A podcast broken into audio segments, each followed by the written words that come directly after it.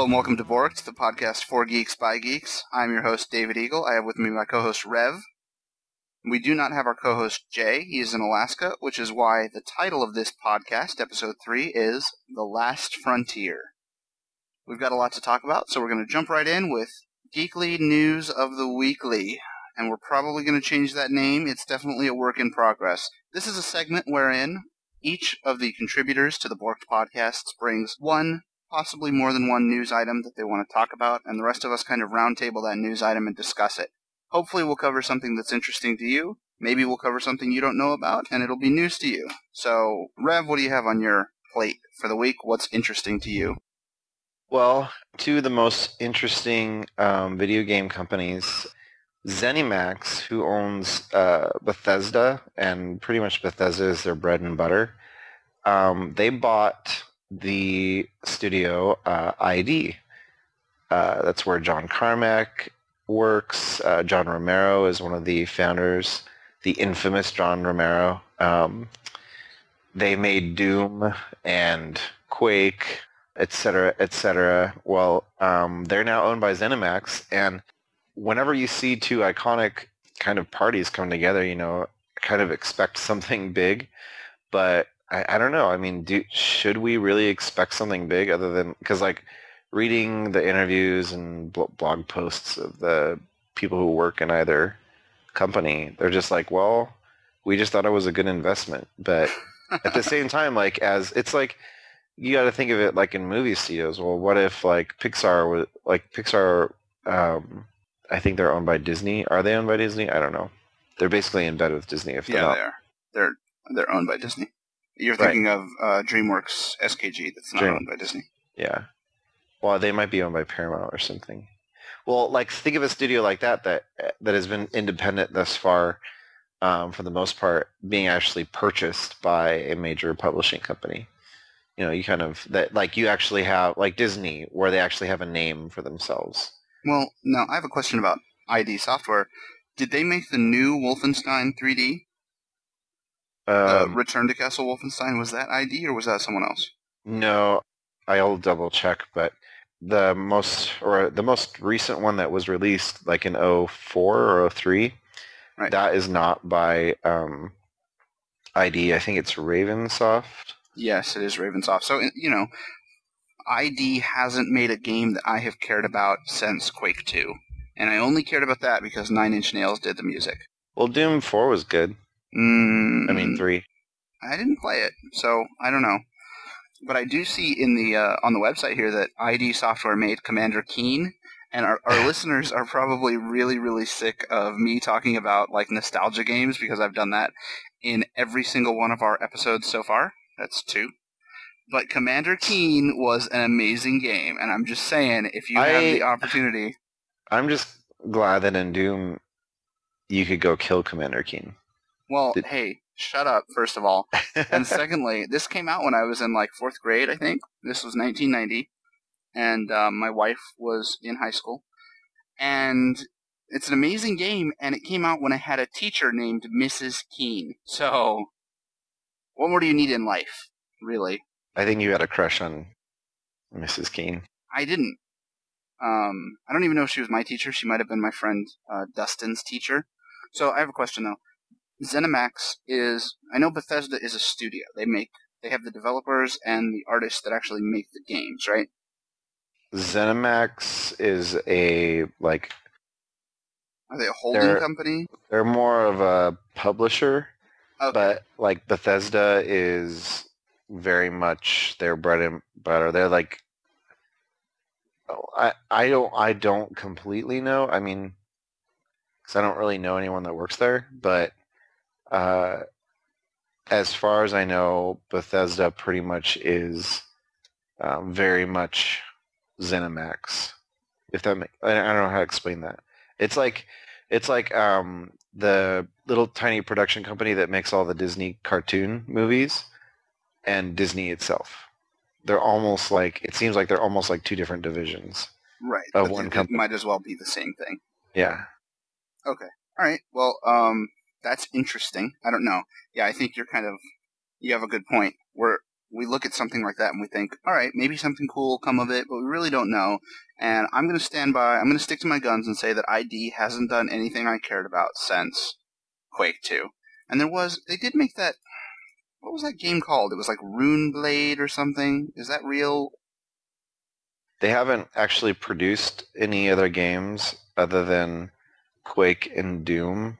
Um, they basically, for the last like, what, eight, ten, twelve, I don't even know.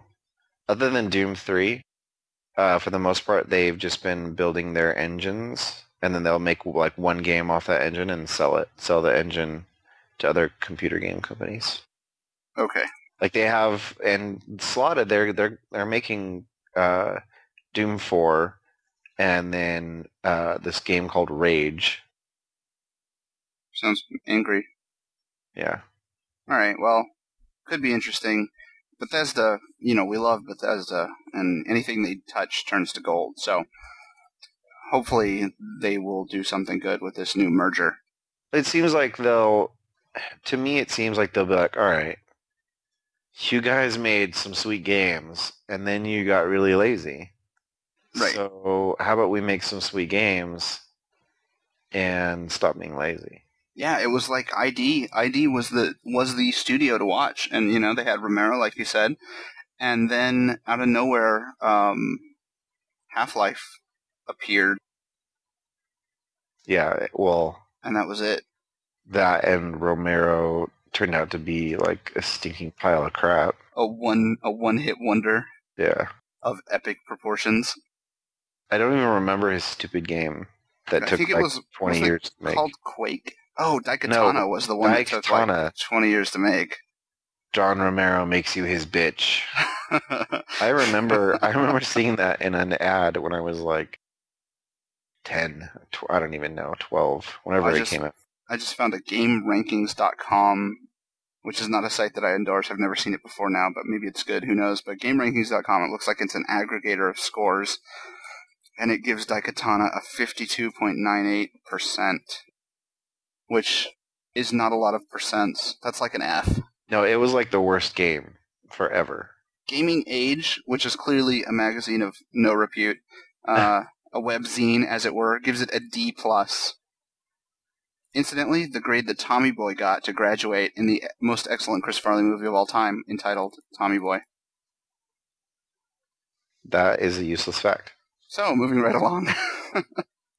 Did you want to talk about any of the other news items that you posted up here? I definitely want to talk about Steve Jobs. Um, there's this Well, I mean, who isn't talking about Steve Jobs? okay, well, let's let's go down the list. That's my only. I don't know enough about the John Hodgman thing to actually contribute anything valuable to that. Well, it's kind of just cool. I think everyone should go watch the movie or the video. It's um I just wanted to make it known to our Listenership, vast listener base. all uh, nine of you. all nine, maybe eighteen, maybe a hundred. Who knows? A friend of a friend of mine said on Twitter. She tweeted at me and she said, "Can I tell you that you're doing an awesome job on the podcast without actually listening to it?" And I was like, "Yeah, I'll accept that. That's fine." So anyway, So- John Hodgman. John Hodgman, who is uh, PC on the Apple commercials, Hmm. and um, he writes. Uh, he's a comedian, and he writes books, and he goes on shows and taps his books. Well, uh, apparently he's a huge geek, which, I mean, obviously, come on, seriously, it's obviously like part of his being that he is a geek. Anyways, he uh, was invited to speak at a uh, pr- like a press presser dinner, like a dinner for the press that Obama works with, um, kind of, and uh, he quizzed the president on a bunch of geek things because it's been rumored that Obama is uh, kind of into comic books and whatnot, and it, it's just really it's a it's a very uh, fun video for any geek, whether you're a Democrat or Republican or uh, crazy, not any of those socialist. It's just fun if you're a geek. Green You Party. should watch it. It'll be in the in, in the in the notes. Um, I at first did not want to watch it because uh, and this is kind of of note because I'm kind of upset at Obama for he's put a bunch of recording industry of America lawyers into his uh, repertoire of people. Yeah, he no one likes that. No Yeah, one likes those guys. They're they're worse than normal lawyers. they they really, really are. We just lost a listener. I'm sure one of our listeners is a lawyer. I'm sure That's like a 10% hit on our listener base. that's depressing. All right, so next, Homeless Sims. you don't So there's like this blog, Sims. Right? And I was telling you, there's this blog, aliceandkev.wordpress.com, and I guess what they do is they they narrate a story with their Sims characters. Is that true? They no, they just play. They're just playing Sims. Oh, I thought I saw writing. Well, they document what they do in the game. The idea is is that they took these two Sims and uh, they they created them, and then they took away all their money and um, possessions and sent them to a park and basically had made our own personal kind of achievement, like an Xbox Live achievement, of keeping these Sims alive uh, on whatever they could find in public places. Interesting. Now, did they create the park, or is it? As you know, I don't play The Sims. Is it? Are there pre-existing public spaces like parks and stuff? In Sims 3, or in Sims 2 and 3, but 3 specifically gets a little bit more in-depth in the public spaces kind of thing. And um, so they can go up to people and talk to them and, and Like Panhandle. kind I I don't know if it goes that far. Sell it's just an interesting kind of social experiment to me. Um, Is it at all related to the current state of the economy, the housing market? Do they have a backstory? Or do they RP at all? What's going on? I doubt it. Are there? Look, I just want to know: Are there dice? No. Is there ad die? No, the interesting thing is that the the Sims in Sims 3 they made it so that their their personas uh, were affected by the bad things and good things that happened in their life. So, for example, um, after being homeless for such an amount of time, the father figure became somewhat insane Whoa. and uh, like in this like second post he starts they're they're saying that he started calling people llamas and actually apologizing by giving them a kiss and they just do this automatically wow. so uh, it's kind of interesting i don't i mean it begs to the question on whether or not the developers wrote this kind of behavior in or if it's just kind of a almost bug or like a, an offshoot of the ai um, that is just big enough that it can handle this kind of comp- Manipulation. Yeah, exactly. Yeah. Wow. Well, that, that's interesting. I was telling you before we started recording that I went to the site and I looked at aliceandkev.wordpress.com, which is where this is. I looked at the site uh, a couple weeks ago and I checked it out, and my brain just shut down. I don't know. I didn't. It didn't work. There are a couple things. I think there's this like code that people can embed into websites or into a block of text or whatever that activates something inside my brain that just makes it stop processing information for a certain period of time. And you probably experienced this where you're reading a book and you get you like turn the page and then you realize that you had no idea what the last two pages said at all. That's that is the effect that the website had on me. Um, so I didn't get that, that far into it. I didn't really know, you know, all that stuff. So that that is interesting. The the questions about the AI and stuff definitely very interesting. All of our listeners should go check it out, give it a look, and now we're going to talk about the thing that I really want to talk about. Hopefully, it will be as interesting as Crazy Sims, and that is Bing, Microsoft's new brow, uh, Microsoft's new browser. Did you see that Google "What is a browser?" video? By the way, No. oh, it's priceless. We'll put it in the show notes. It is a video about they go to Times Square and they interview a bunch of people, and they're asking them what what is a browser, and the answers are amazing. The people are like, "Well, it's where I search for things." Ah, so, Bing. We need Bing. to talk about Bing. Bing is Microsoft's new search engine, right? well, it's all Live. yeah, I thought Live was their new search engine. Well, What's I going mean, on? they've Didn't they been just having- this, it seems like that's all they. It's like Google is so great, so we have to reinvent ourselves because obviously we're doing something wrong. which is true. So- they are clearly yeah. doing something wrong because their searches suck. every uh what like four-ish years it seems like they've decided or three or four years they decided to reinvent themselves and first it was live.com and like everything started moving to live Right. and now it's bing and everything started moving to bing And I will, I do have to say, you know, I applaud when they went from kind of Hotmail, which they they purchased from a company called Hotmail. Um, Microsoft purchased that back in 1998 or 99. Um, they had Hotmail, and they branded everything for Hotmail. Then they switched to MSN in probably 2001, 2002, and they went they went full bore. You know, they, they switched everything to MSN. They made a big a big push for that. And if if you remember, and I remember because my wife had an MSN account for like seven years, MSN.com was the paid domain, and you got better mail hosting. And Hotmail.com would still be the the free mail, but you could log in through MSN.com or whatever. So then it feels like a year ago, maybe max, they started beta testing live.com and transitioning all the Hotmail accounts over to live.com, and now we have Bing. And I don't know if they're going to do the same thing with the mail accounts, but they are definitely, just like you said, every couple of years it seems like completely changing the face of what it is they're doing. I don't know if it is just one department of guys that are desperately trying to hold on to their jobs. You know, all they know is like writing search engines and they're trying to hold on to their jobs, or if they fire that department as soon as the product is released, and then they hire a whole new group of guys, and they're like, "Oh, we can't work with this. We got to write a new thing." Like, w- what's going on? who knows really but i i kind of feel that they're they've done a pretty good job with uh With the Bing. Bing thing so i don't i don't blame them for wanting to kind of bring everything under one umbrella. I've used it a little bit. I know uh i have one friend that did like the week test where he is kind of like we're all kind of ingrained in google google now with the various things that it does for us. But uh he did he was like all right i'll switch to google for a whole week or uh, to bing for a whole week and see how it goes.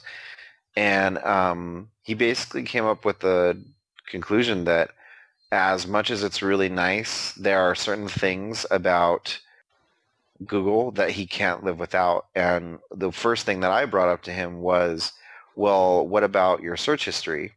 Because um, i don't know if you use it but all as long as you're logged in, Google saves everything you've searched on, and you can go back and uh, look at everything that you searched on. You can actually Google search your own search history, which is awesome. Yeah, and I use it like I was telling him all. It's it's kind of a killer feature because when I need it, I really need it, and uh, there's just things that I've kind of quote unquote lost on the net because I haven't put it in my delicious or or whatnot. And so having that about once a year, I'll have to jump in there. I actually just used it twice uh, this weekend on on a couple of things that I'm working on. So not being able to move that to Bing and just all the stuff that I use with Google, So they've kind of got you by the some. yeah, All right, so there's a phrase that I like to use, and it's one of those phrases where I'm the only person that knows what it means, and even I don't really know what it means, but I'm trying to get it into general usage. It is from, I stole it from the movie Jerry Maguire, and the Cuba Gooding Jr. character is a football player, and he's talking to Jerry Maguire, and he's like, he says that he wants the Quan, and he describes Quan not just as money like coin, but as like the the love and the respect. So I thought it was a cool word, and that I would jack it and use it for a completely different purpose. So for me, the Quan is the sustainable vision of a product. For instance, the Quan of Twitter is being able to update all of your friends in a broadcast manner with little funny messages about what's going on in your life. That is the that is the reason that it exists, and you can't see this, but I'm making hand motions, kind of like milking milking a cow. That is the reason. What what's the Quan of Bing? Is there like a feeling lucky kind of functionality built in that we that we see in Google where it'll take you to the first page? Is it just it talks about eliminating the clutter from search in all of the commercials that I've seen. How does it how does it execute that? Well, I think one one of the first things is that they kind of Um, I think they do a little bit better job at telling you everything that they can do. Like having that travel thing there, um, I think is really good for for them in terms of if someone's looking for travel, they could just use Bing, you know. And with And I- Google, I did a it's like, oh, I could search for travel sites. I did a side by side comparison between Bing and Kayak.com, and we're going to talk about that next. But I did a side by side comparison, and they found the exact same fares. So So I mean, and and honestly, if you look at this the site itself, they're actually very similar. But a lot of search engines are very similar. But the difference with Bing is that it looks a little bit nicer, um, and it, it works a little bit nicer. I mean, they they're using every once in a while they'll use Silver Silverlight, which is like Flash. Like specifically searching for videos and photos is definitely a much better experience. Whether or not I would go to Bing specifically just to watch videos, I I just don't know. right, okay. Well, you're now let's we're to take a little side sidebar here. You're a developer, and I am a layman. Silverlight is a Microsoft initiative. It is their own. I'm not going to say it's their own version of Flash, but it does share a lot of the functionality that Flash does. Why would they do that to me? It's really, really, really, really simple, and I'm actually glad. I haven't delved into Silverlight at all just because I haven't needed it. But um, Flash is like Action script. N- Terrible. Flash. It's not not the programming. Like I could care less what language it is in because I use so many different languages. The Flash itself, the actual, the program Flash, the IDE, and its quirks are like the most infuriating things in programming. like I kid I kid you not. I built something a good 2 years ago and it would not do what I needed it to do. And and there's this thing. I'm going to get a little bit technical and try not to be too technical. There's this thing called trace and trace puts text into like a little debugger window. So I had this this piece of code that would not do what I needed it to do. And uh, I was doing all these things and it would work sometimes and it wouldn't work other times. And it was just this really, really frustrating thing. It boils down to this. It would work if I did a trace. If you don't see the significance in that, let me spell it out. The code that made stuff happen on the screen did not change. The code that I added that made the stuff that's happening on the screen work was a debug message Right. that would never be shown on someone's screen. But the trace enables you to find the error, right? But yes, the trace But, it- enables, but the error doesn't occur when the trace is running. but there is no error. It just doesn't do what it's supposed to do. Right. Except when the trace is running, it does. Right. It does Awesome. what it's supposed to. Well, that's cool. So that is that is like the tip of the iceberg almost. Well, as an end user, I have to say Silverlight is frustrating and unnecessary. As a developer, Silverlight is like, if we can get enough people on it, we'll switch to it. All right. Well, I think this is just one of those times where, you know, hopefully the better technology will win out. And hopefully Microsoft will actually start packaging the better technology with their core product, which is Windows. Antitrust. Uh, whatever. I don't even care about antitrust. Convenience trumps antitrust any day of the week. Unless you're in Europe. Right. Unless you're in Europe. Okay, so back to Bing. The other thing I want to talk about with Bing is the fact that uh, they have totally, totally, totally, and you pointed this out, and you pointed out from, I believe, a Digg article. But if you go to kayak.com, and then you pull up bing.com and go to the travel section, and you have them side by side, when you first get there, they don't look similar at all, but when you perform a search, the two pages that load could be the exact same website loading up. From the way that each individual result is listed, to the placement of the ads on the right hand side, to the positioning of the slider functionality to refine your search terms, it is virtually, not just aesthetically, but also, you know, in a layout sense, identical. Yeah, it's kind of a total ripoff. it's kind of crazy, and I don't know how Microsoft QA or slash lawyer QA or whatever it is, and maybe this is just my ignorance of copyright law.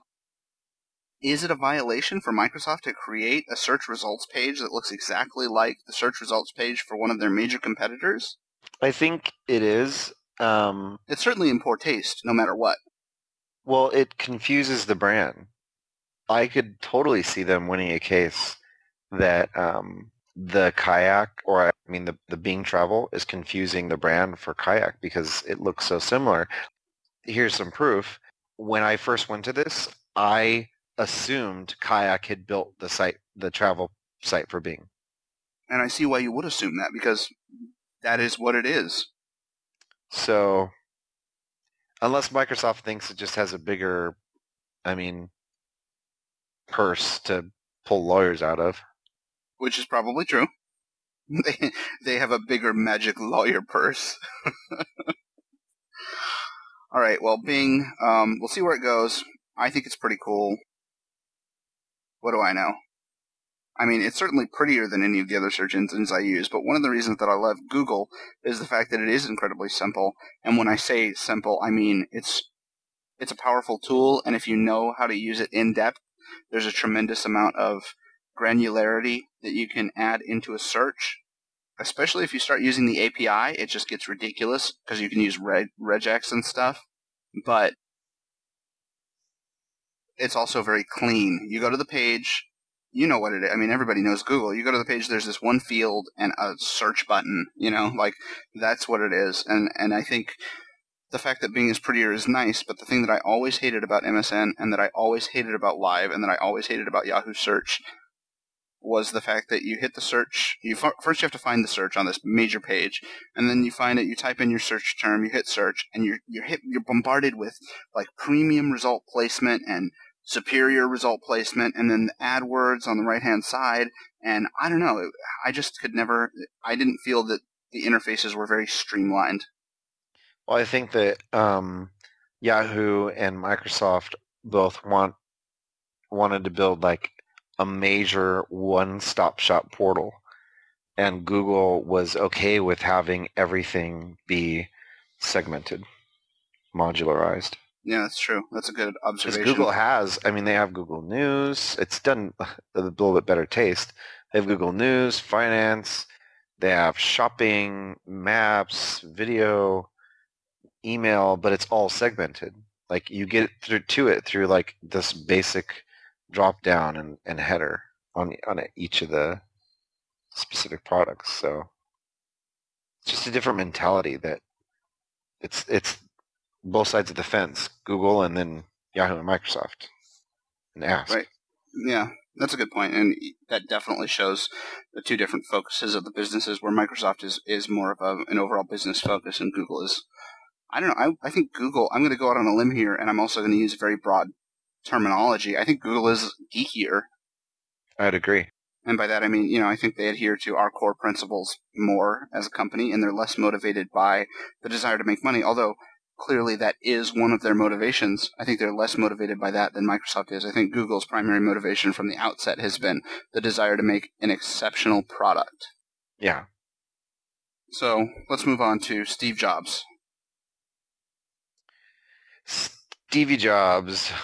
So we heard the news, and I mean, people have been speculating for a few weeks, few months, that he uh, has cancer or some other very debilitating disease, and uh, that's why he has taken a leave of absence from Apple. Well, he's coming back, and it was reported that uh, he what replaced his kidney, liver. He replaced it like replaced, yeah, took it out. he took it out. A new one replaced it. Yeah, right. He, I think he, I think he replaced it with a Zune. Yeah, I hear the Apple Store will do that for 150 bucks. 150 bucks, as long as you get an appointment with the genius. Right. Otherwise, don't forget about it. So uh, he's coming back. Um, and um, I'm not going to say that uh, I'm not going to base this question off of uh, him being deceased because we've just had enough enough death. uh, this week, I think. So let's say uh, Steve Jobs just decides, you know, I'm done. I'm going to take my fifty billion dollars and I'm going to leave. I mean, where where does that and my private jet? Does Apple have enough? like, how much of Apple's soul right now is Steve Jobs? I mean, on the outside, I mean, you could ask any person on the street that knew one or two things about Apple and Steve Jobs, and they would likely say that he's a major kind of heart of the company. But I mean, being at a couple different companies myself, I can say that the leaders, as much as they are great leaders, um, a lot of what goes on and what comes out is uh, people that are behind the scenes. So yeah, it's it's a no brainer that the Apple turnaround, and we have to remember that before the iPod came out, Apple was not nearly what it is today. Today it's a megalith. It's really respected. It has a very large niche. It did have a niche, but it was a much smaller niche. The product was good, but it wasn't anywhere near on the level that it's at today. The range of offerings, the range of product offerings that the company had was solid, but again, nowhere near on the level. It wasn't as sharp. It wasn't as presentable.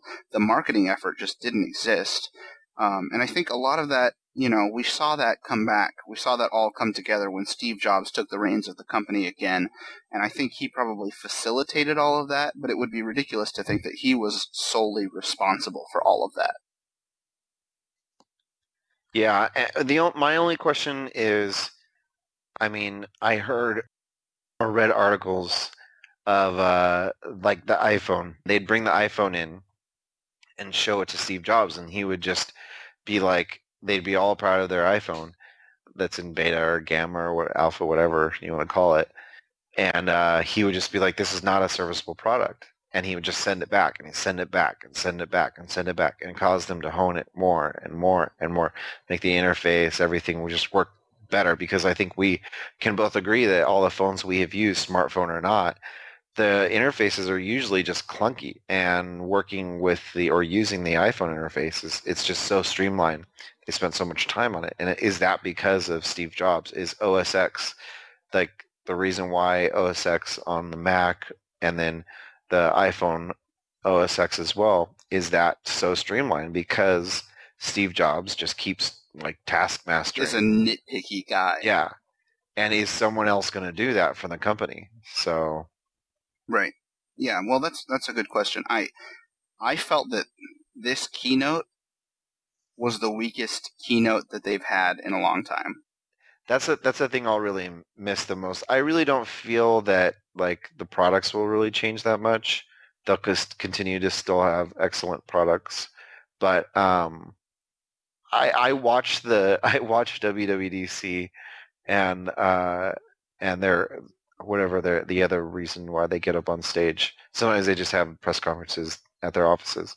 I watch them because they're entertaining. To be honest, you know, I may not really be interested in my the new features for my Mac operating system, right? But I'll watch it because Steve Jobs is he's an entertainer. You know, he has that he reels uh, you in, and that's yeah. the greatest thing. Like we, you and I were were IMing during the WWDC keynote this year, and I think we were even talking about that, like how oh, if the new iPhone announcement comes out, they're gonna like walk off the stage and then come back, you know, and be like, oh, by the way, we forgot to tell you, new iPhone. Yeah. So I don't know. Well, you, I think you, it will it will be a significant loss. Yeah. But oh, oh yeah. It's not like we don't have. It's not like we're losing innovation and uh, excellence. True, true. Well, let's hope. And you, you got a new iPhone 3GS, right? You have it. I saw it today. yes. And I saw you sent me a video that you made, and the video quality was pretty good. Do you have anything? Is it worth even talking about? Really? I mean, it, it's an iPhone and it does video, right?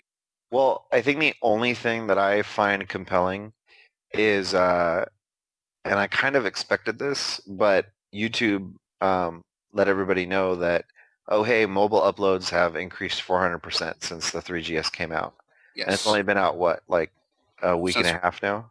Yeah, well, they shipped on Friday, this past Friday, right? Uh, a little Or longer Thursday? Okay, well, yeah, not they have not been out for very long. So that's not that's that is kind of surprising. It doesn't. I don't know. I'm not Well, shocked. What I feel, no, I'm not. I'm not shocked at all. But what it brings up is, um, I have two uh, conventions that I'm going to uh, coming up here, which um, I'm really excited about. One is the Penny Arcade Expo, and the other one is the uh, Blizzard um, BlizzCon. BlizzCon, yeah. and um, I am trying my best to change my mentality of taking photos of things to taking videos of things because I can, in my opinion, videos are often much more compelling, even if they're like 10, 20 seconds, than just a picture. And being able to take that, and I literally, I, I sat there, I took a video for so many seconds, I cut it, uh, I snipped it, and then I clicked the button and it sent it to YouTube and it sent it within like 30 seconds. So we will be we will be live broadcasting BlizzCon from Rev's iPhone 3GS. Just so you guys know, It'll be epic. it will be epic. There will be epics. It will be purple. All right, well that's cool. I like the uh, I like the 3GS. I still think the name is stupid, and I would love a free one. So we're going to move on to the next segment, and we've invented a new segment for you guys this week. That segment is called Recommended Reading. And in this segment, your contributors, that is myself, Rev, occasionally Jay, or whichever guest we happen to have on, uh, we're going to recommend a we're going to recommend a book for you. And I'm not going to lie, the book that we're going to recommend is going to be awesome. So I'm going to jump right in, and I'm going to go first since I keep making you go first. It seems only fair. I'm going to throw out one of my favorites of all time. This falls under, I think it's kind of modern fantasy, urban fantasy, maybe. It's by Neil Gaiman, who is my favorite author, and the name of the book is Neverwhere. And it's just an excellent read. It's about a guy who lives in London, and as he's doing a very mundane thing, he's going out to dinner with his fiance. He gets sucked into this world that he didn't know existed, and and it kind of existed below the streets of London. Very good book. You should pick it up. It's Neil Gaiman. We'll have a link to Amazon, and I'm sure all of you have Kindles, so you can download it, give it a listen. I'm sure every one of them. They're like, oh, I'm going to get that for my Kindle. I'm reading the first six pages now. Yeah, I'm, I'm turning off this podcast. I'm going to read Neverwhere. Well, hopefully that's what they did last week when we talked about the first book in the Gunslinger series. Anyway, excellent, excellent book. Go read it. Rev, hit me with your recommendation. My best shot. Dum dum. I know you wanted to say it. You had to stop yourself. I wanted to sing it actually, and I stopped myself for the good of mankind. Yeah, I kind of regret singing last week. Anyways, I wrote down two, and I'm only going to say one because I guess we're doing this every week. That's right. Save it Uh, up. Don't waste it all. I'm saving it. I could like. What's cool about this is I could just recommend all eleven. You could. So um, I'm gonna go with uh, Ender's Game. Um, science fiction. The the near far the medium the medium-ish far future, I guess. It's the uh, it's the opening to a, a much larger canon of books. There's a series of four, and then there's like seven kind of other novels in the same universe. I would I would sur- surmise.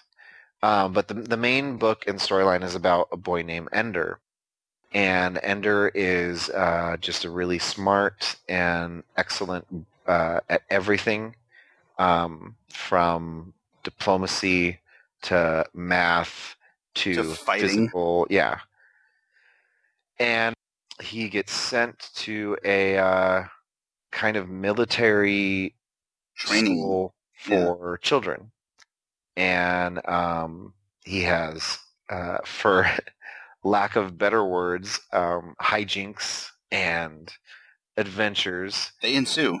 Yes, they they certainly do. But it's a very serious book, to be honest. It's not. it's uh, it's got a really um, deep tone, and uh, the ending is uh, it's it's a very deep, thought provoking ending of the first book. So I highly recommend it. It's not very long. Make sure you pick up the cover that doesn't look like it's a 12-year-old's um, reading book for school. Yeah, and Ender's Game is about a kid. It's not necessarily a book for kids. I would say 12 and up for that book, but it is a very well written piece. It's one of my favorite authors, uh, Orson Scott Card. Yes. He has just a wealth of um, stories, series, short stories. Uh, some of my favorite of his stories are actually short stories. Um, he has two, maybe three uh, sto- short story compilations. So I highly recommend Orson Scott Card. He will be in, uh, I'm guessing, many of my weekly recommends. Um, if you can keep up the uh, two or three books a week, we'll have to write all these down in one big spot on the website. Right, your your yearly recommended reading. Yeah. So, yeah, I, I totally I can get behind that recommendation. Uh, definitely one of my top authors as well, and hopefully we'll we'll be hearing a lot more about books from him. In any event, this has been the recommended reading segment of the show. Please go out and pick up those books. And next, we're gonna we're gonna switch over to we actually have Jay pre-recorded a little review for us, and he's gonna try to do this segment called Jay's Review of the Week going forward. This week he talks about the game Demigod. So it's a pre-recorded clip. We're gonna play it right now, and we're gonna get back and we'll talk more after his clip. So here's Jay, who is currently in Alaska.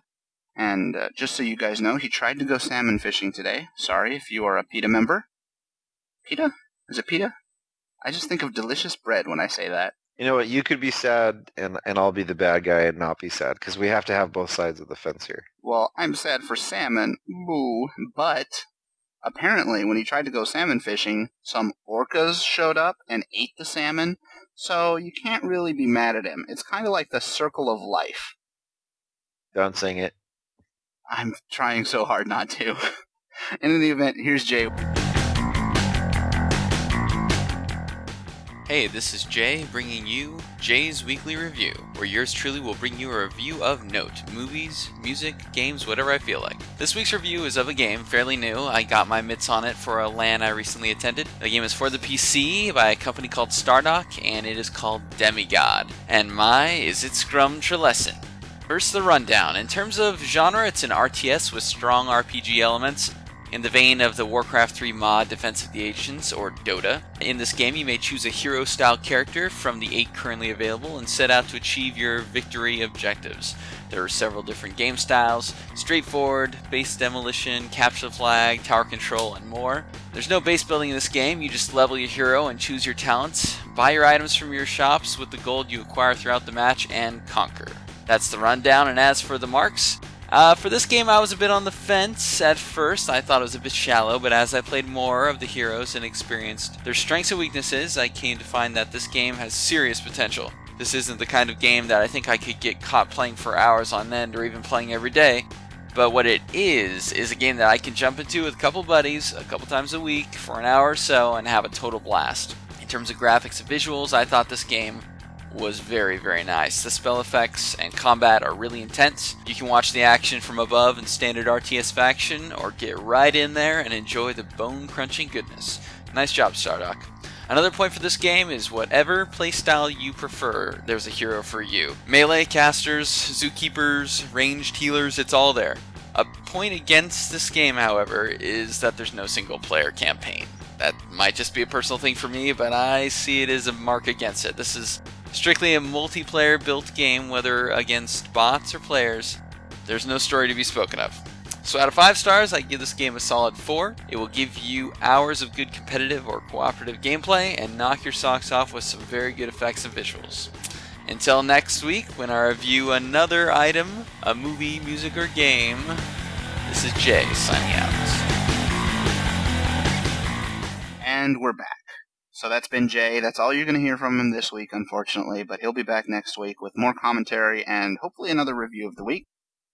Moving on to World of Warcraft specific banter, chit chat, and etc. For this portion of the show, we're going to be talking about WoW, and if you don't play WoW, you probably won't be interested. If you do play WoW, or if you have played WoW, you might be interested to know what changes are coming in the pipeline in patch 3.2. what nerfs are coming to my class, the Death Knight, and all kinds of interesting stuff that we're going to talk about. So stick around for the next couple minutes. We're going to talk about that. If not, fast forward to the last two seconds of the show where we're going to give some shout outs. We are going to uh, give our contact information and all that stuff. That's about the last minute. So here we go. Death Knights uh, are a hero class. They're getting nerfed. And it looks like it's going to be DPS is getting kind of not really nerfed. One one specific spec, the unholy spec, might get a slight boost. You know, they make changes. You don't necessarily know how the change is going to balance out until you you see it in action on the PTR, on the public test realms, and on the live realms. So there are a couple of changes like that that you know we're just not sure how they're going to work out. One of them is that I'm not going to go into detail on all of these, but one of them, for instance, is that Unholy Blight, the AOE portion of it, where it affects all the mobs around you, is being removed. And now, if you put one talent point in Unholy Blight, it adds a damage over time component to your Death Coil spell. Death Coil is what Unholy Death Knights use to dump their runic power. So, Death Coil is definitely heavily used, and having a damage over time component added to that spell is going to be a good thing, and it will probably improve single target DPS. The problem with this is that it seems like Blizzard is moving in a direction of homogenizing all of the DPS trees. Previously, the distinction was that the Unholy Death Knight did a tremendous amount of AoE DPS, the Frost DK did a lot of spell damage, so if you didn't have a good weapon or whatever, you could go Frost and you're hitting with Howling Blast, you're hitting with Icy Touch, which are considered spells, and they're going to ignore armor, so you get a benefit there. And the Blood DK did a lot of white damage, and they had all these abilities that buffed the rest of the raid and all that. So it seems like Blizzard is taking a step towards making all of the damage trees very similar. And the problem that I have with that is, from the standpoint of a purely unique DPS class, there are other classes that have damaged trees that are really different in play. For instance, if you look at the Hunter, the Beast Mastery tree, the Survival tree, and the Marksman tree all play in completely different ways, and I'm sure the Warlock is the same, they all play in completely different ways. And I'm not just talking rotation. I'm talking what kind of pet you use. I'm talking how you itemize. I'm talking all kinds of stuff. And with the Death Knights, it looks like they're moving in a direction where your rotation may be a little different, but your itemization is going to be exactly the same the damage that you do versus AoE and versus a single target is going to be exactly the same. If you're any of the three specs, you're not going to see a really huge boost in any of those areas. I'm okay with that, but one of the things that really excites me about the Hunter is that I can be survival or beast mastery and experience an entirely different end game rating game, really. So, why is Blizzard doing this? I don't know. Did you have any thoughts on it, Rev? I know I just kind of threw the article at you last minute, but. Well, the article uh, certainly took a, a, very different tone. Um, the article specifically was much uh, Death Knight QQing about, oh, we're a hero class and we're supposed to be better than everyone else, which isn't really a very compelling argument. Well, let me let me jump in on that because that was actually one of my key points. He does say that a lot. We're referring to an article written by uh, a gentleman named Skeleton Jack, who's one of the kind of, I wouldn't say he's one of the leaders in Death Knight theory crafting, but he, he definitely runs a great blog. SkeletonJack.com is an excellent, excellent DK blog. The article does talk about us being a hero class, and the thing to remember with the hero class is that they're not a quote unquote hero class because they're more powerful. They are a hero class because they are a class that is modeled after a hero of the World of Warcraft, uh, of the Warcraft universe.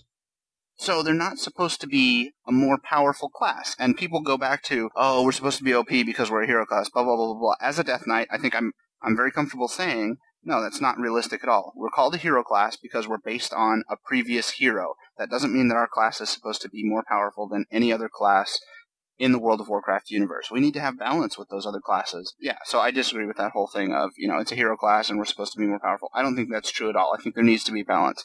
I think the danger here is that they're taking anything that's unique out of the individual specs, and I don't approve of that. Yeah, that's kind of disconcerting. I mean, for you, because I know, like you were saying, with my Warlock, um, he's pure DPS, and all three trees uh, offer a very um, significantly different uh, gameplay.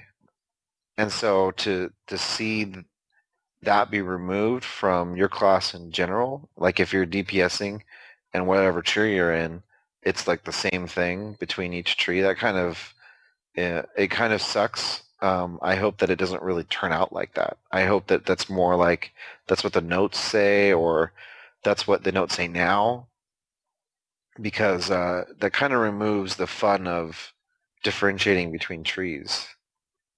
That's that's the that's what I yeah, see no, there. I, I agree. All right, well, I wanted to keep this short, and I guess we have. The other thing I'll say is they are they are moving us down in tanking, and I'm going to be honest. You know, we've played together a lot. You play a paladin tank, and I play a death knight tank. I feel like the paladin tank is already a better tank than the death knight. yeah, and you're getting b- nerfed, and I'm getting buffed, Right. kind of. So I'm not excited about that because I mean, and maybe this is my own, you know, maybe I am just down on myself because Skeleton Jack says that Death Knights are totally overpowered. Maybe he's just talking about the high gear level. You you know, you and I operate at the 10 man gear level. We work in Naxx 10 gear. We're getting into Ulduar 10 gear. That's our niche, and we don't really like 25s. We don't really want to deal with that many people because we're antisocial. So maybe he's just, maybe at at the super high gear levels or at the low gear levels we are overpowered, and in the middle it kind of evens out. I haven't experienced those portions of the game, so you could be right. But where I'm sitting and watching you tank, and I've even you know I've healed you on my on my alt, and I've healed um, your brother and his warrior tank, and it's a lot easier to keep you up than it is to keep him up on his warrior tank. So I don't know. I feel like if anyone should be getting buffs, it's warriors, and if anybody should be getting nerfs, it's druids because they suck at everything. So let the hate mail roll in on that one. Um, so I, I'm not a huge fan of of the tanking thing, and I wish I wish they would take away more of our base because right now they're taking away hit points, they're taking away stamina, they're taking away some of our armor in 3.2. So we're gonna have less hit points, and less. I'm gonna have about a thousand less hit points with my same gear, and I'm gonna have less armor in 3.2 than I do right now. And in addition to that, they're lengthening the cooldowns on my tanking special abilities. I wish what they would do is remove even more of my base stats and give me even more cooldowns to work with because that's fun and that makes the class different from any of the other classes. You know, let's make them. The, the Death Knight has always been kind of micromanagement, so let's make them juggle more talents and let's make them juggle more cooldowns, but let's make them less powerful without any cooldowns up. So I don't know, whatever. That's just me, just my little diatribe, but that's what I think. Yeah, it kind of doesn't make any sense though. I I really haven't like you like you. I really haven't seen DKs be overpowered. Um, I mean they're overpowered leveling, but that's kind They're of balanced against level 80. They meant they yeah they meant to make them OP from 55 Yeah, to it was like Blizzard. It was like Blizzard 80, designers you know? said, you know, well, if we give them all these abilities, they're going to kind of tear through the levels and they'll be a little overpowered. And then other Blizzard designers came back and said, well, we don't really care about that because all we're balancing against right now is end game because who's level seventy five, you know, yeah who's rating right, it for more than a 75. week. right. It'll be interesting to see how it plays out. I hope that it doesn't affect us as a raid as you're uh, off tank and I mean you need as much health and armor as as I do. So maybe the block changes will help you out and maybe this is kind of like a maybe they're just bringing everything to one level and then they'll tweak it with a final in 3.3 or like 3.2 point something. So Yeah, I don't know. We're just gonna have to wait and All I know I is you take less damage and generate more threat than me. So whatever. I'm not bitter. I'm good. All right, so let's move on to patch 3.2 general discussion. And I have a feeling, I have a suspicion that our general discussion is going to revolve mostly around um, the Argent Crusade, Argent Tournament, Crusaders Coliseum changes that are coming. But hey, what do you want to talk about first? Just in general, I guess uh, they're adding a five-player normal and heroic Which is awesome. dungeon.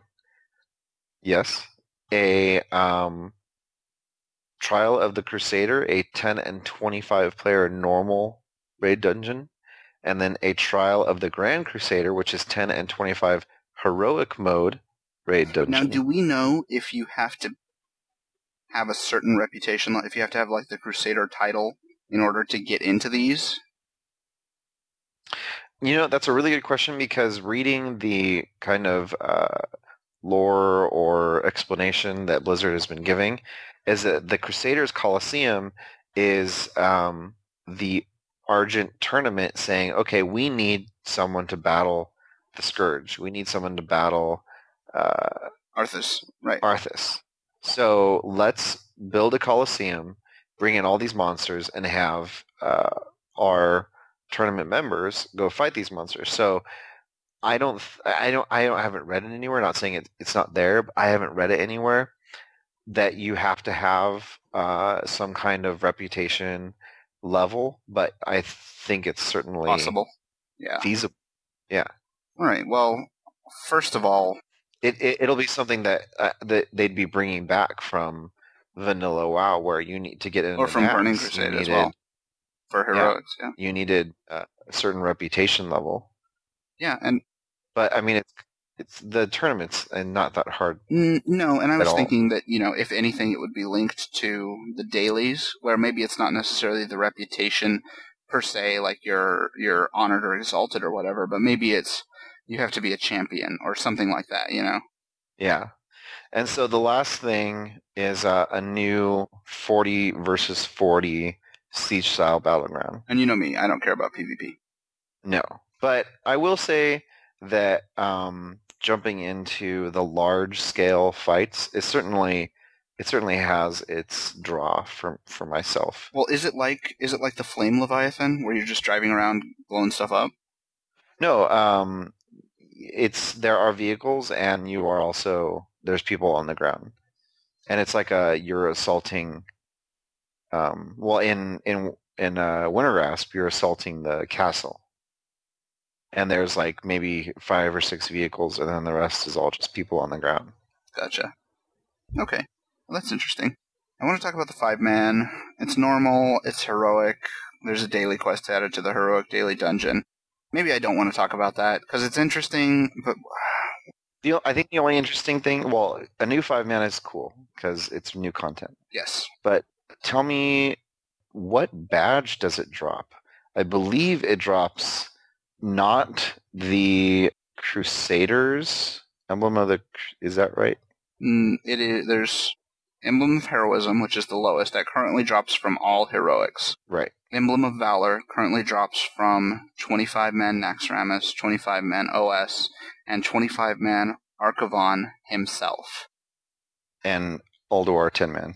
and Ulduar 10 man. Emblem of Conquest currently drops from twenty five. 25, yeah, Ulduar 25 and 20, uh, 25 Emil. man Emalon, right? Because Yes. 10 man Emalon drops Emblem of Valor. Wow, this is Right. confusing. Well, all that's going away. and they're all going to drop Emblem of Conquest, right? Right. Totally stole your thunder right there. I've got your thunder. well, no, I'm I'm verifying as as as we talk Are because you? I'm trying to remember if the conquest, the 25 man Ulduar, if that one is going away. I know the first two tiers of emblems are going away. Well, that's not entirely accurate. The first two tiers of emblems will not drop anymore. Well, yes, that But I would imagine you can still because you right can now, still trade down. right, you can down trade from if you have an emblem of conquest, you can turn it into an emblem of valor, which you can then turn into an emblem of heroism if you want to. Um, and I've actually done that. But here it is, the emblem system changes. Yeah, so so it seems like everything is going to be emblems of conquest, and then There's a new one. we are going to run every heroic every day. Basically, And there's the emblem of triumph. Is that what it is? I, I think so. Oh, there's some new emblem. Emblem of triumph. Yes, that's Yes. correct. No, that can't be correct. Yes. The 10 and 25 player instances of Crusader Coliseum drop a new emblem of triumph. Gotcha. So that's, That's the tier, tier- tier nine. Yes. Tier nine, and the emblem of conquest is going to be we'll call it tier eight. But this says the heroic dungeon daily quest will now reward two emblems of triumph, and the normal daily dungeon quest will reward one emblem of triumph. Is that just the daily quest or Yes, or is it, it looks like. new dungeon daily quest? It looks like those are daily dungeon daily quests.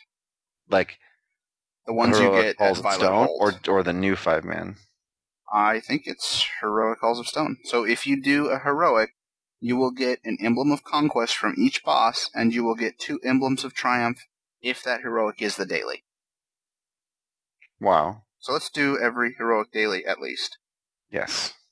Those are very interesting changes. And what do you think Blizzard is doing with that? Well, I think that I think they're not completely backtracking, but kind of a little bit backtracking. I mean, they made Ulduar hard, Which is great. which is good. I think is very good because Naxx is We are just fans. yes, we are fans of the harder. Um, and they realize, okay, we have 3.2, which has a new dungeon, which is going to be hard. I assume it's going to have hard modes as well. You're only allowed to try four times during your raid ID per week, and then they're thinking, all right, after that we have Icecrown. So we have to get, if we want players to experience all the way to uh, Icecrown, we need to get them geared up, get through Ulduar, get through the new 10 and 25 man, so that they can be geared for uh, Icecrown. So I see this as kind of a, okay, we found we figured out a new way to make you work for uh, epics. Right. And so this is kind of the not Ulduar nerf really, but it's more like, all right, we sped the train up.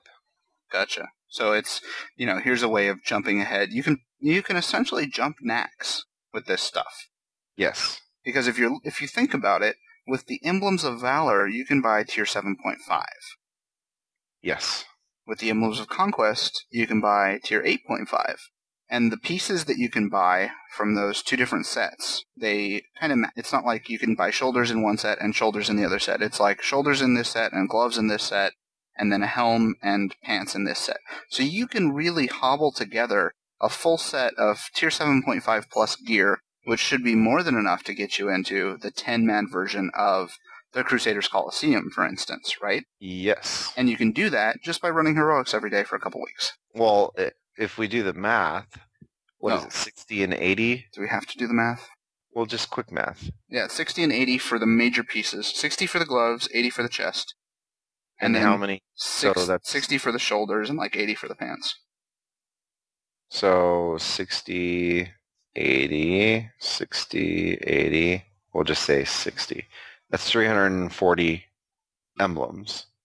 And if you're doing the daily every day, I mean, how many, what is it, five emblems per dungeon? If you do five five dungeons per day and you assume that each dungeon drops five, it's about 13 days. All right. But that's pretty hardcore.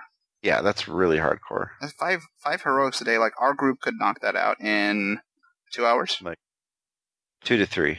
But that would be with our A team, which is Naxx 10 Ulduar 10 geared. Yeah. All right, let's do it. So it's the fast train. It's the faster train, and I think that the the thing that I want to underscore here is not necessarily that it's the fast train, but that it is the non-raiding train.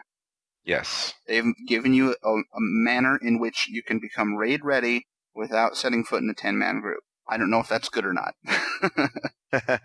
because I rely heavily on WowHeroes.com, which is a website that pulls the WoW Armory website. So it pulls a list of a certain person's gear, and it shows you in a very easy to read format where that gear dropped from, and it lets me see as a raid leader when I'm gonna I'm going to invite someone in who I don't know. It shows me what instances they've been to without having to look up their achievements, without doing anything like that. I can see if someone has a 213 item off Maexxna, I know that they've been to 25 man Naxxramas, and I know that they've at least downed Maexxna. well, either way, I, I feel that it's a good thing.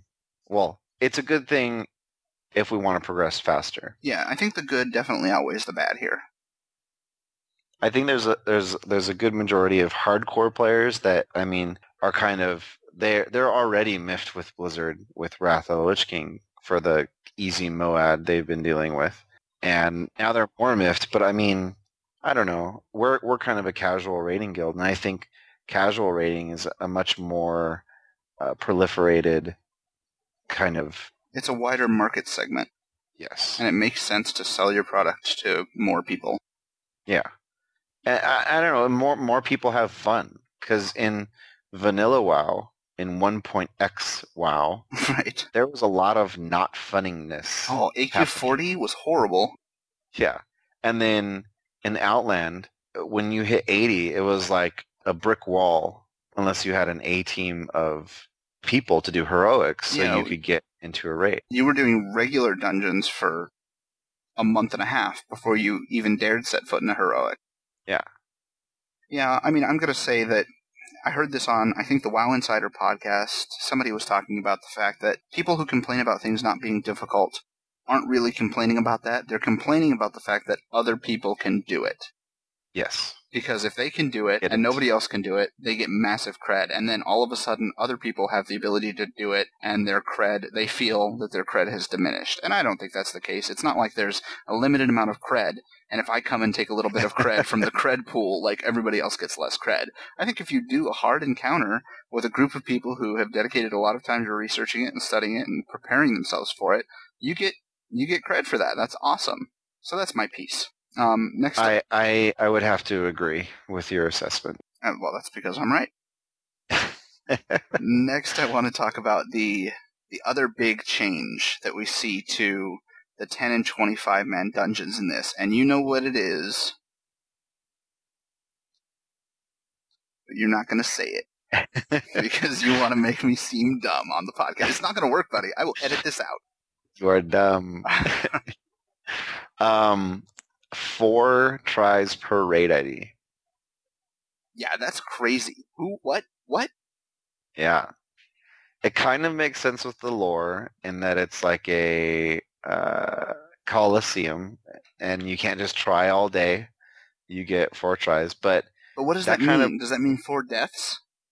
yeah, Wow, it's kind of like daunting. That's brutal. Well, you know what it reminds me of is Vanilla WoW, and I'm going to tie it back in here. Back in Vanilla WoW, big deal was getting back into dungeons before respawns because trash in Vanilla WoW was freaking ridiculous. You had to have your raid group fully buffed. You had to have your tanks ready to go, and if trash started respawning, and it took a couple hours, but if it started respawning, you were going to call it a night essentially because nobody wanted to get through trash and then get to the progression boss and die some more. You know. Kind of uh, interesting development. Um, I'm I'm excited for it because it'll force us to uh, have an A game on every try. I think honestly, sometimes people they just roll into uh, a raid and just you know they flounder around, but um, this this will be a little bit more crazier because we won't have any trash. It's just like okay, we're walking in, we're doing the four or five bosses, and we have to be perfect uh, all the way through, and we will get some epics. So let's do this. But you've got to save up your failure because you if you fail three times on the first boss Yeah, and then you get to the last boss, you're like, oh man, come on. exactly. So I- I'm excited because it it means it means uh, for tier nine we're not schlepping for four or five hours. You know, so it's kind of interesting. It Right. forces us to excel. Well, I'm gonna I'm gonna take it back to a classic video game where I cut my teeth, and that game was EverQuest. And EverQuest was extremely compelling. I read an article recently that said that you felt players of EverQuest felt much more like they were in the trenches with other players of EverQuest because the punishment for failure was a lot higher. You lost experience, and experience was hard to come by, especially at later levels. So you would lose, you know, a quarter of a level of experience just for dying, and you could go back to the previous level if you died too much, and it would prolong how long it took you to ding. So if you were in a group and one person died, that person was pissed, you know? Yeah. The whole thing about a game being exciting, the thing that makes it not necessarily fun, because it can be fun without being really exciting, is the amount of risk that you expose your players to. The risk in EverQuest was that you would lose experience, that you could ding back a level, that you, you know, that kind of thing. That was your risk. The risk in Ultima Online was that somebody could loot your body and steal all your gear from you. That was the, if you didn't steal all your stuff. if you didn't make it back in three minutes, you know, you'd lose like two items or whatever it was. Now they're introducing a little bit more risk, and you're you're absolutely right. It's like you come into a you come into a raid, and you're like, okay, well, let's take a shot, and if we die, you know, whatever, we died, we get a repair bill, and there are enough dailies that I've got enough gold to never worry about repair bills. That is not a risk. That's just something that I, as the raid leader, have to berate people for when they die twice, and then they're like, "Oh, my helm's red," and I'm like, "Why didn't you repair before the raid?" Anyway, the risk. So they're they're introducing risk in this, which I think is really cool for tier nine. The risk is going to be if you're not good enough, you are going to lose your opportunity to try for it this week. Period. Yeah. So I think that's awesome. So, yeah, it's exciting. I think I can't wait for it to show up.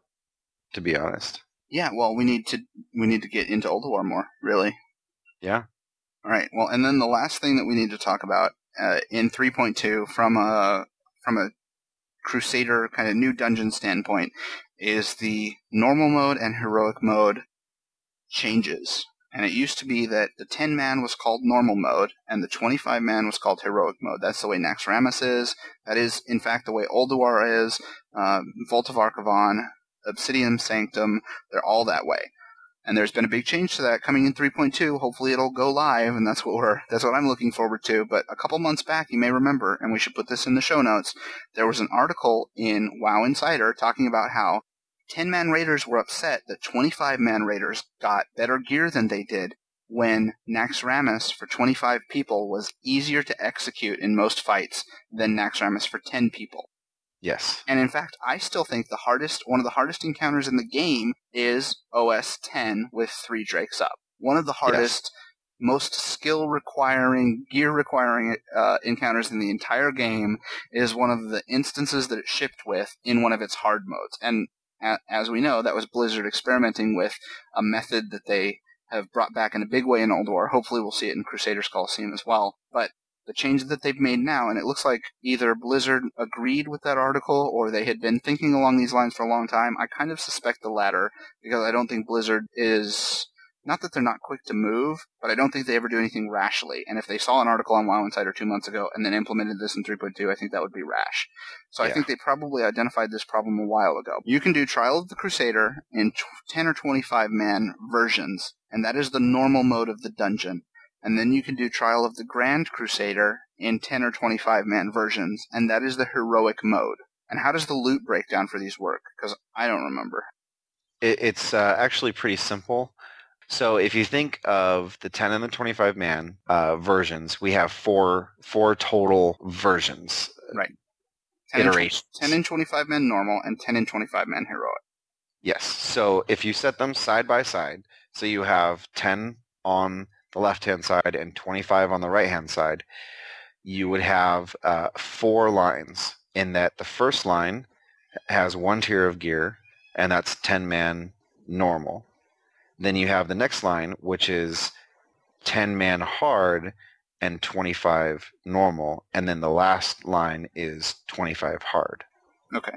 So you can get, you could go 10-man normal and get the lowest of that main tier of gears items. And then if you do 10 man hard, you're getting the 25 man normal. The 25 man lowest tier. Yes. Right.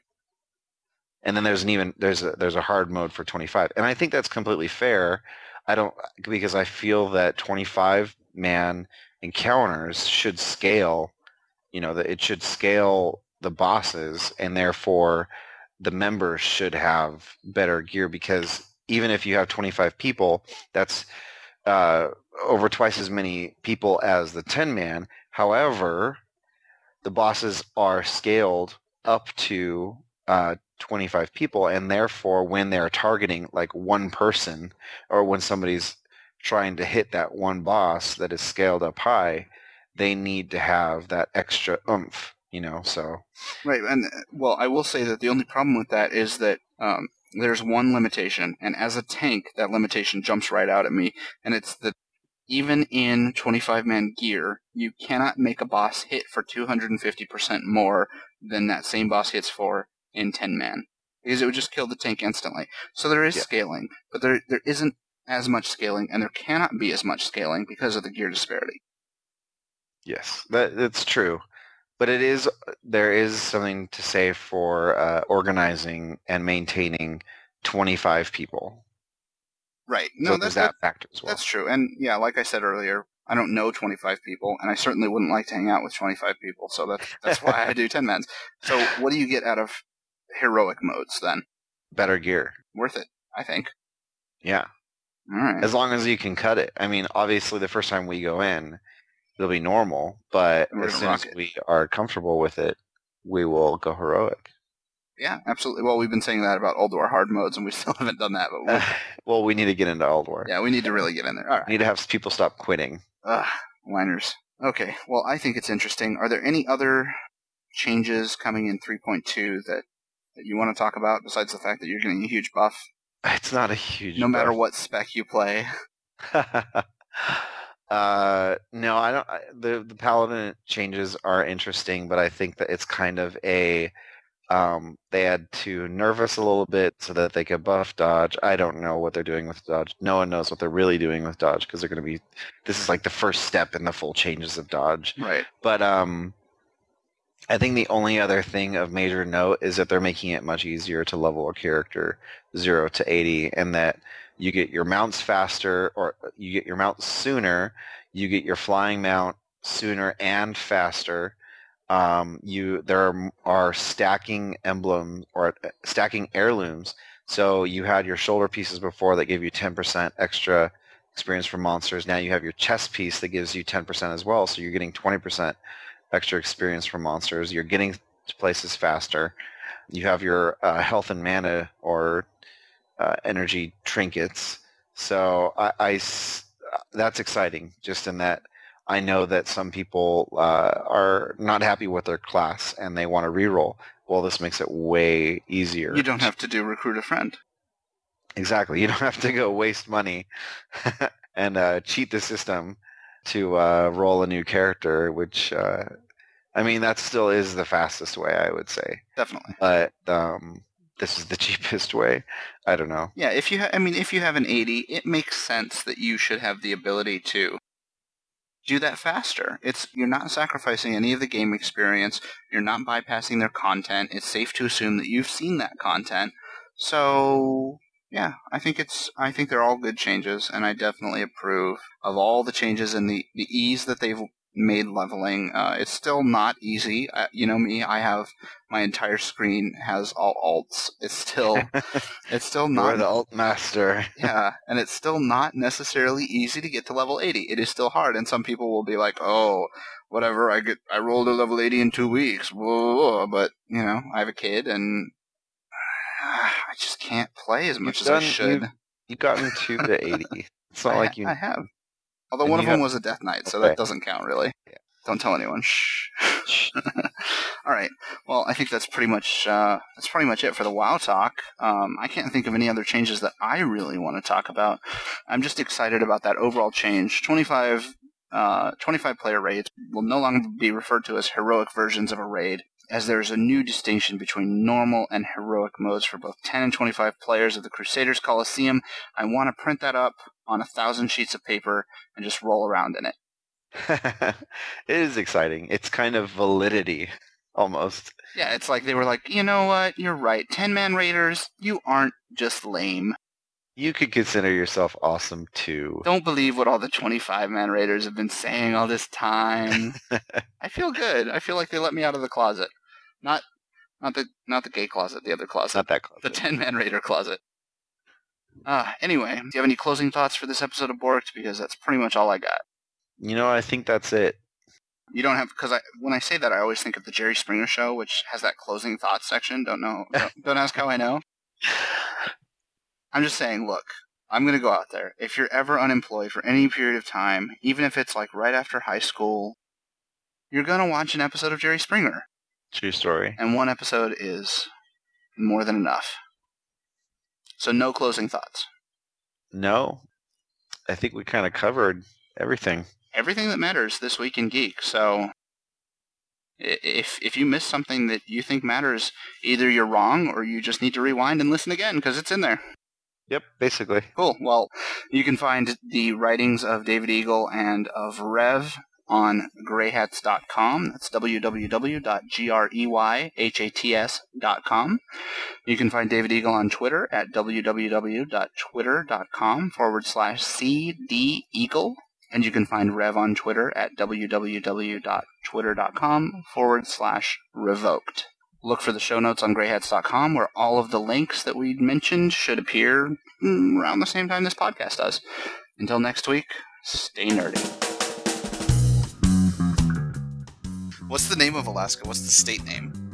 Like it's called Alaska. No. Shut up. That's all right. All right. That's respectable. Okay, so we're gonna kick, we're gonna get this party started. The final frontier. That's Star Trek. No, this is the last frontier. It's different. Male radio.